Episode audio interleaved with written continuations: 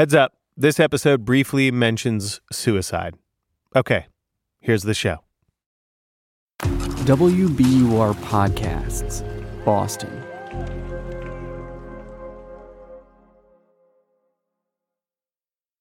So when I told my wife, she was the most supportive person that could ever be in that type of situation when, you know, your significant other announces that they're, they're quitting their job. This is a guy we're calling Andy.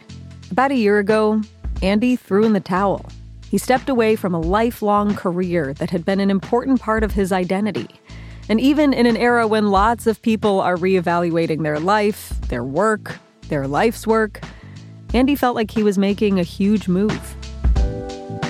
I actually I texted my wife. I had I wrote up my my resignation and I took a picture of it and I texted it to her.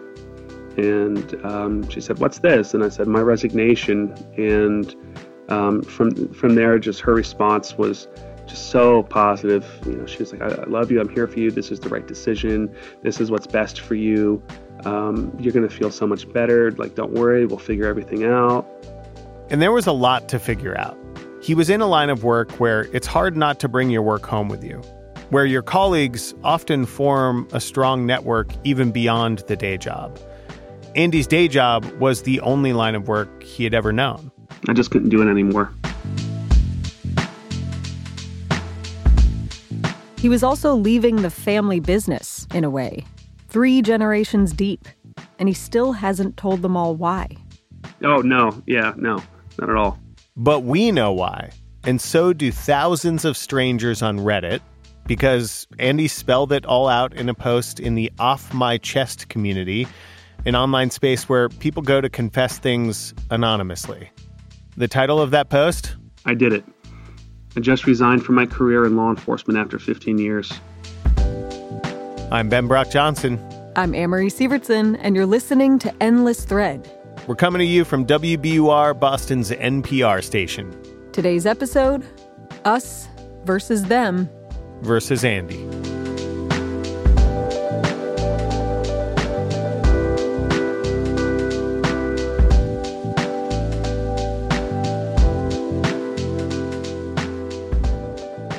There's something we need to say before we go further.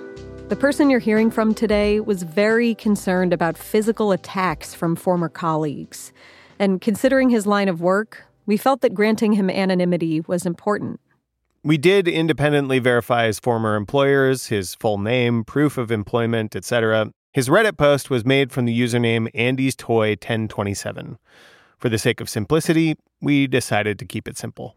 My name's Andy, and I am a former police detective and I right now I live in the southeastern United States, up in the mountains. And uh, before I worked in both the metropolitan Washington D.C. area as a police detective, and I also worked in the metropolitan Boston area as a police investigator. Andy's in his 30s. He's married, he's got a family, a brand new puppy, and up until recently, he had the job he'd grown up dreaming about one in which he believed he could really help people, protect them, save them. To trace the roots of Andy's interest in law enforcement, you have to go back two generations. It was your grandmother who was a police person, right? Yes. Can you talk about her a little bit? My grandmother was a deputy and then she was an investigator for a small little agency in the South. And uh, she was the first woman um, at the agency. And my grandmother is about six foot tall. Um, back when she could walk around, a very imposing figure. Growing up, I would hear stories about my my grandmother and how she would put all the men in their places. She she was a you know very strong presence in my life and one of my biggest supporters when I wanted to go into into law enforcement. Andy got plenty of support from his parents too. My uh, father and mother actually met um, on duty working for the same agency.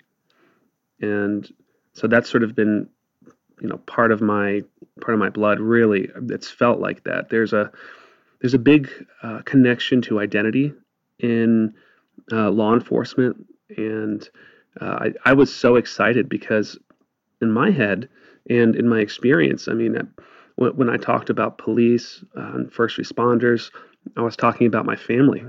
I was naive. I mean, there's no way around that. Andy says he was naive because he didn't really realize how his view of his new job might not be the same as others in the outside world. So, when I first got hired, I worked for a department that patrolled in an area that, that was not very good. Um, it was a high crime area. And before I went to the police academy, but after I was sworn in, I needed a haircut. So I went to the barber shop that was a couple blocks from the police headquarters. A couple of things here. One, if your ears just perked up when Andy said he was sworn in as an officer before he went to the police academy, ours did too. This is pretty common, it turns out. The rules are different state by state, even agency by agency. And two, we don't know the demographics of the area he was patrolling. But for what it's worth, Andy is white. Back to the barbershop. And I, I went in and I just I couldn't wait to talk about how, you know, oh, I'm a police officer. Uh, you're, you're going to be seeing a lot of me. I, I work for the for the city now, and um, I, I, got a haircut, and I couldn't understand. I just thought maybe uh, maybe something I said was off or something because the guy cutting my hair and the other people in there just you know they were not as excited for me as I was for myself.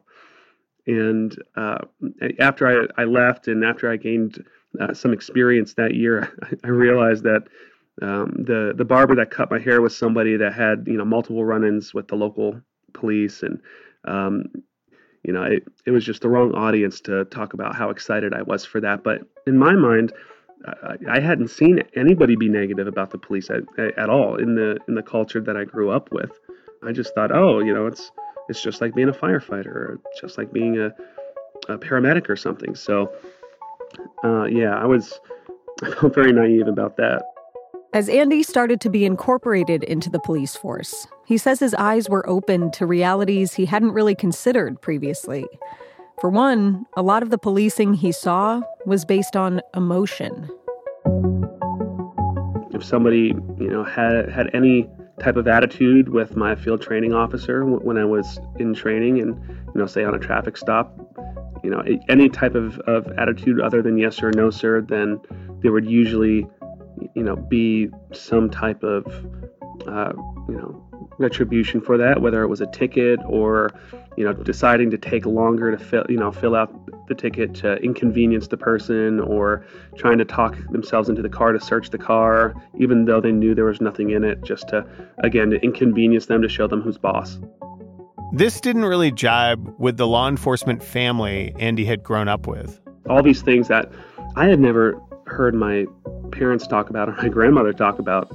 Um, you know, but now I'm, i was seeing it, and so it really put me in a position where I felt, um, you know, like an ethical dilemma. You know, how much is the job that I'm supposed to be doing? How much is it the actual job, and how much of it is, you know, a rule book made up by the officers that I work with to assert some type of control. As Andy was coming out of minimal training and grappling with what he was learning about how the law was enforced, he was thrown into the deep end. His first real night on the job was an experience that would echo through the next 15 years of his work. I'm in my, you know, shiny police cruiser in, in my uniform that had never been never been worn before. Everything's polished and I was just I was so happy. I felt like, you know, I had accomplished something and I was you know, here I am, you know, and I'm a cop now, and this is going to be great. And I was uh, patrolling a, a, neighborhood, and there was a car uh, or truck that was stopped in the middle of this residential road, and had the brake lights on, and I pulled up to it, and you know, turned on my lights, thinking that maybe it was a disabled vehicle, and uh, there was no response. So I walked up to the side of the window, uh, and I saw uh, a guy on the inside about my age um, that was passed out Andy could see empty beer bottles inside the car. He woke the guy up, and it was clear he'd had too much to drink. So Andy arrested him for driving under the influence. I just thought I had made it. It was the easiest DUI. You know, a, you know, guy passed out. You know, that said, "I'm sorry, I'm drunk." It's perfect. So I was feeling real good about myself, and I arrested him and I put him in my car. And um, on the way back to the station, you know, he he started pleading with me, saying, "Hey, please, please don't do this. Please don't arrest me. Please just bring me home. You know, I shouldn't have done this, but you know, I just got my life back in order." And you know, I was like, "Well, sorry, it's too late now. You should have thought about that before." Andy drove him to the police station, where the guy continued to plead with him. He told him he was supposed to leave for Air Force training in a few days. He couldn't get arrested. He couldn't let his family down like that. From there, Andy had the choice of either bringing the guy down to the jail to sober up overnight or releasing him to a family member. He chose the latter, sent the guy home with his uncle. After he left, I was doing I was finishing up the paperwork and I got a I got a call.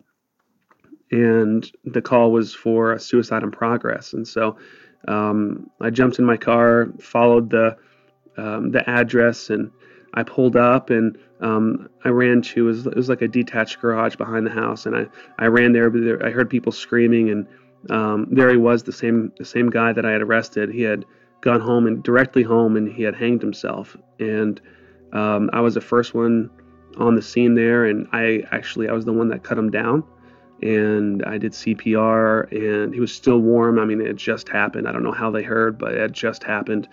And um, but and then the paramedics got there and they called it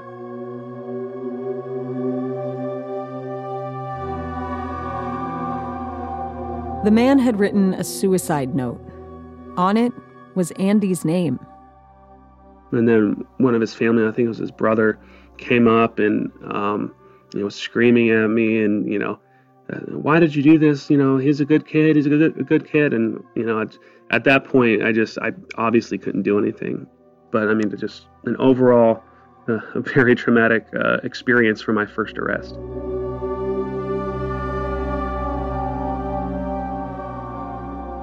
And Andy says he felt really guilty for charging the guy, even though it was his job to do that. And he felt guilty for sending him home with a family member, which was acceptable protocol, but Andy never did that again after this night. Anybody that I arrest for DUI is going to go to the jail and sober up before. I'm not going to release anybody to family members. Um, that was my first takeaway. His other takeaways were less clear cut, more lingering festering even.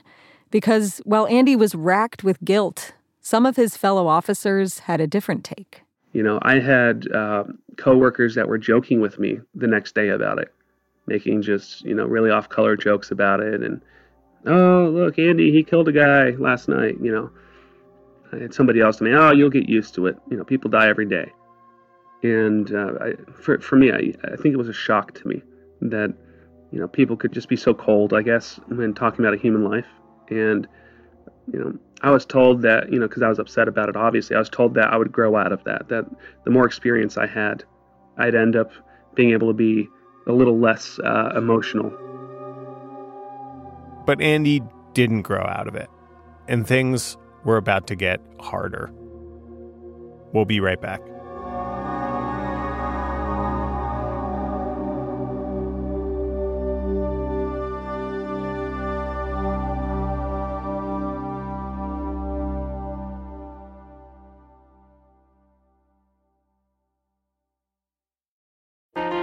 Politics has never been stranger or more online, which is why the politics team at Wired is making a new show, Wired Politics Lab.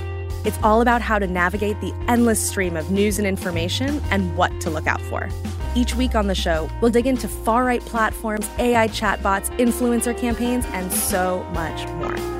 Wired Politics Lab launches Thursday, April 11th. Follow the show wherever you get your podcasts.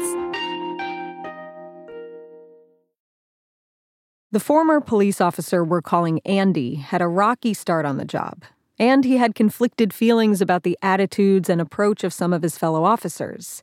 And none of that really went away. It just got a little quieter as he got promoted and moved around in his field. From patrol officer in the small rural town he started in, to detective, investigating major and violent crimes, to a position in the community engagement unit, to the Special Victims Bureau, investigating domestic violence cases and child predators. Even to the Financial Crimes Bureau and a federal task force. These later positions were in a major metropolitan area. Andy says he felt like he was excelling, But at the same time, he was witnessing things he thought were unacceptable being, well, accepted. The problem started several years ago. I observed an officer get into an argument with a suspect in handcuffs. It escalated, and when the subject said something about the officer's wife, the subject was thrown to the ground. This is from Andy's Reddit post, the one in the Off My Chest community, where he announced that he'd just submitted his resignation after 15 years on the job. He read the whole thing to us. The officer jumped on top of the suspect and began punching him in the face while he was handcuffed. I intervened and stopped the officer and then reported what happened. Instead of being fired, the officer was allowed to resign and he wasn't charged. I knew I did the right thing, but I always felt like it was mishandled. The supervisors started nitpicking everything I did. I was denied promotions despite having an absolutely stellar record. My other officers refused to work with me since I reported what happened. I was transferred to a position that limited me in using my abilities.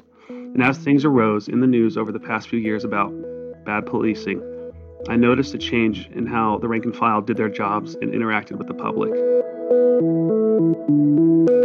There was an overwhelming sense that police weren't appreciated, and that set up officers for negative interactions because they'd show up just waiting for someone to start filming them, calling them pigs, etc., even though this rarely happened. But from the times it did happen, it created an us versus them mentality. Andy says morale was low, and some of the us's started becoming them. And while we're just telling his story here, national data corroborates some of his experiences. For instance, according to the Police Executive Research Forum, a survey of about 200 police departments nationwide showed that between April of 2020 and April 2021, officer retirements were up 45%, and resignations were up 18% from the year prior. And Andy says recruitment at his agency was down, which meant the new recruits they did have received less scrutiny in the hiring process, sloppy training, and also found themselves in enough tense situations with the public that his department started losing credibility. Final straw for me happened earlier this year. When the Capitol insurrection happened, I was shocked at how many apologists there were who defended the actions of the mob there. Politically, if you weren't conservative, you were a cop hater. Having always been a little left of center, I'd insert my opinion in conversation based on what I believed were facts. Then it gets shut down because I was addicted to, quote, fake news of NPR and CNN. I was even reported once for, quote, hurting morale and was lectured about talking politics, even though everyone else did and my views were different than theirs.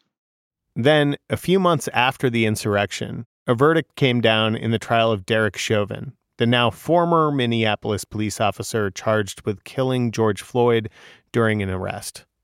Guilty. Suddenly, from so many decision makers on the department, he was some type of martyr. Having been a tactical controls instructor myself, I knew that his actions were in direct violation of all standard policies for the past 25 years. Still, people wanted to justify it in some way that made the police martyrs who were publicly crucified for their bad decisions. The day I submitted my resignation, I was called into my division captain's office. The captain brought up a recent conversation I had while training new recruits in basic tactical controls. I made it a point when talking about restraints to point out how Chauvin's tactics were exactly what we were trying to avoid when restraining. One of the recruits uh, filed a complaint saying I was, quote, promoting liberal politics in training. I explained my position to the captain, who listened to what I had said, and then he replied, Andy, you need to choose what side you're on either the police or the media. All the work I've done for the last 15 years, all the pedophiles and murderers I've helped to catch, all the lives I've saved, including other officers, was reduced to an us versus them mentality. I was disgusted and walked back to my office. I typed up my resignation and returned 20 minutes later and handed it to the captain.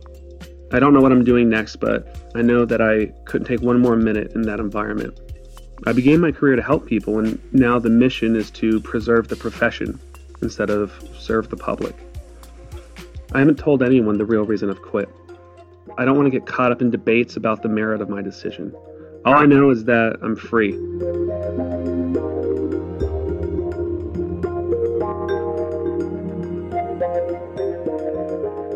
Andy wrote that post about a year ago.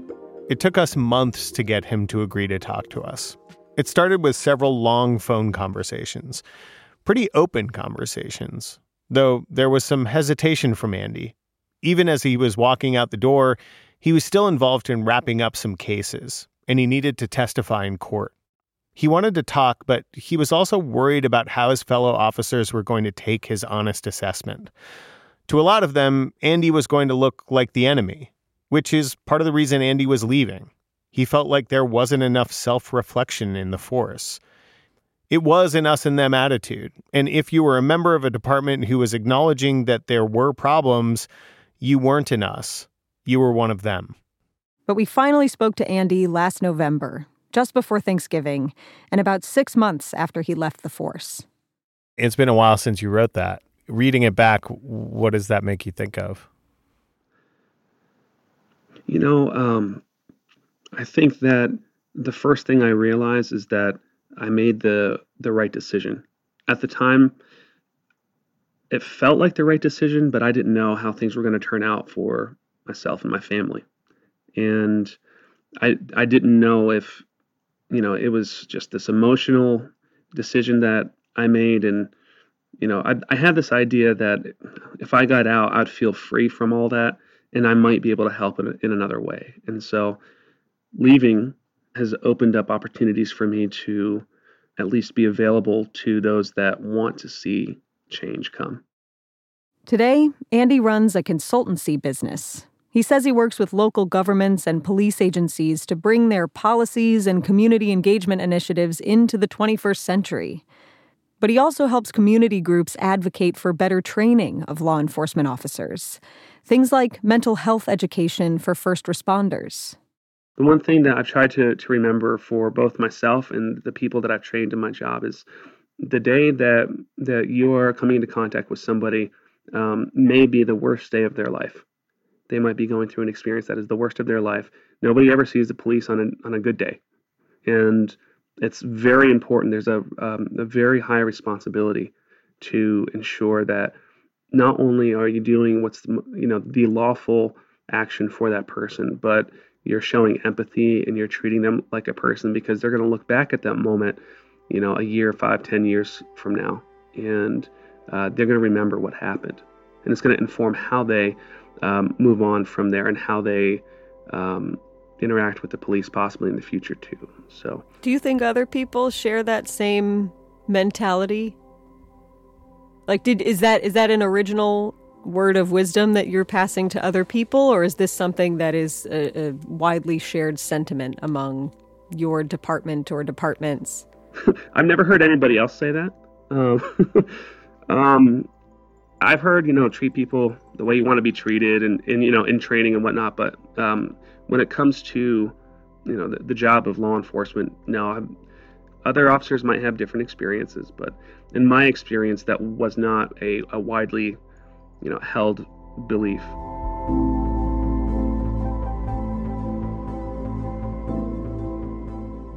So, Andy, a guy who left the police force because of what he calls moral and ethical struggles he faced inside the field, is now trying to improve law enforcement from the outside. But that's not the way he explained his career shift to his father, who still works in law enforcement, pretty high up at the federal level. I framed it in a way where I said, uh, "Hey, you know, I'm, I'm putting. I think I'm, I'm going to start a, a consultancy business. I think. I think that's what I'm going to do. The money's in the private sector. You know, I tried to sort of pivot it into a way that this, like, this is a smart financial decision, which it, it really wasn't. And his response really surprised me. He's like, "Oh man, I." I he, he said if if I had to, to start my career today, there's no way that I would have done it and uh, you know I, th- I, think it's good for you to get out i think it's going to be safer for you and he was a lot more supportive than what I had thought.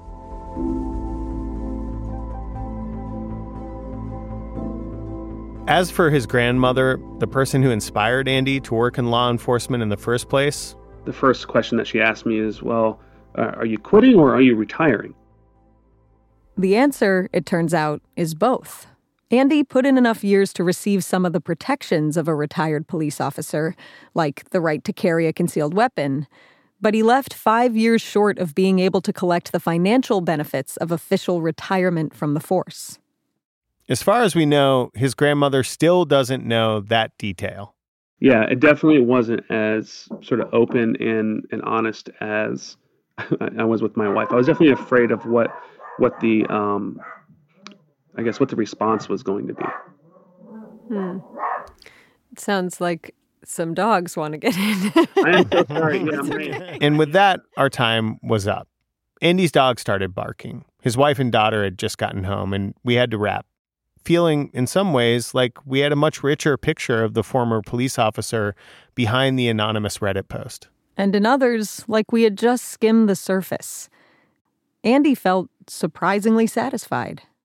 Oh my gosh. This is so cathartic for me as well to talk about this. So I'm glad. Oh, good. Yeah, well, it's um, we really appreciate you being willing to talk about it with us and for being so um, so open about it. I'm sure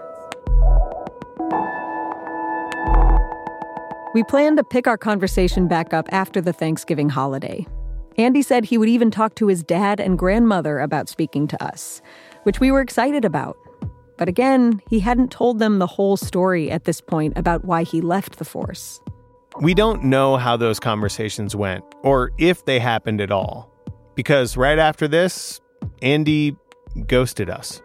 We haven't heard from him in months. I've sent texts, Reddit messages, I've called, left voicemail. I even contacted him on LinkedIn. Nothing. He even seems to have disappeared from Reddit. And we have no idea why.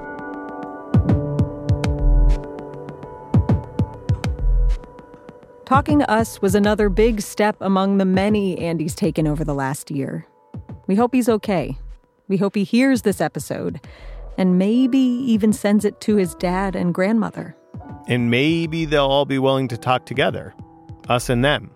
Three generations of law enforcement officers reflecting on how the profession has changed or not.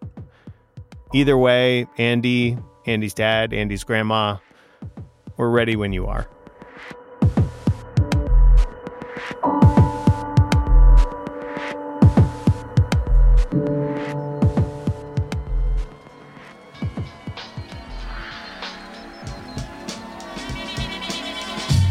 Endless Thread is a production of WBUR in Boston. Want early tickets to events, swag, bonus content? You can join our email list, and you can find that at wbur.org slash endless thread.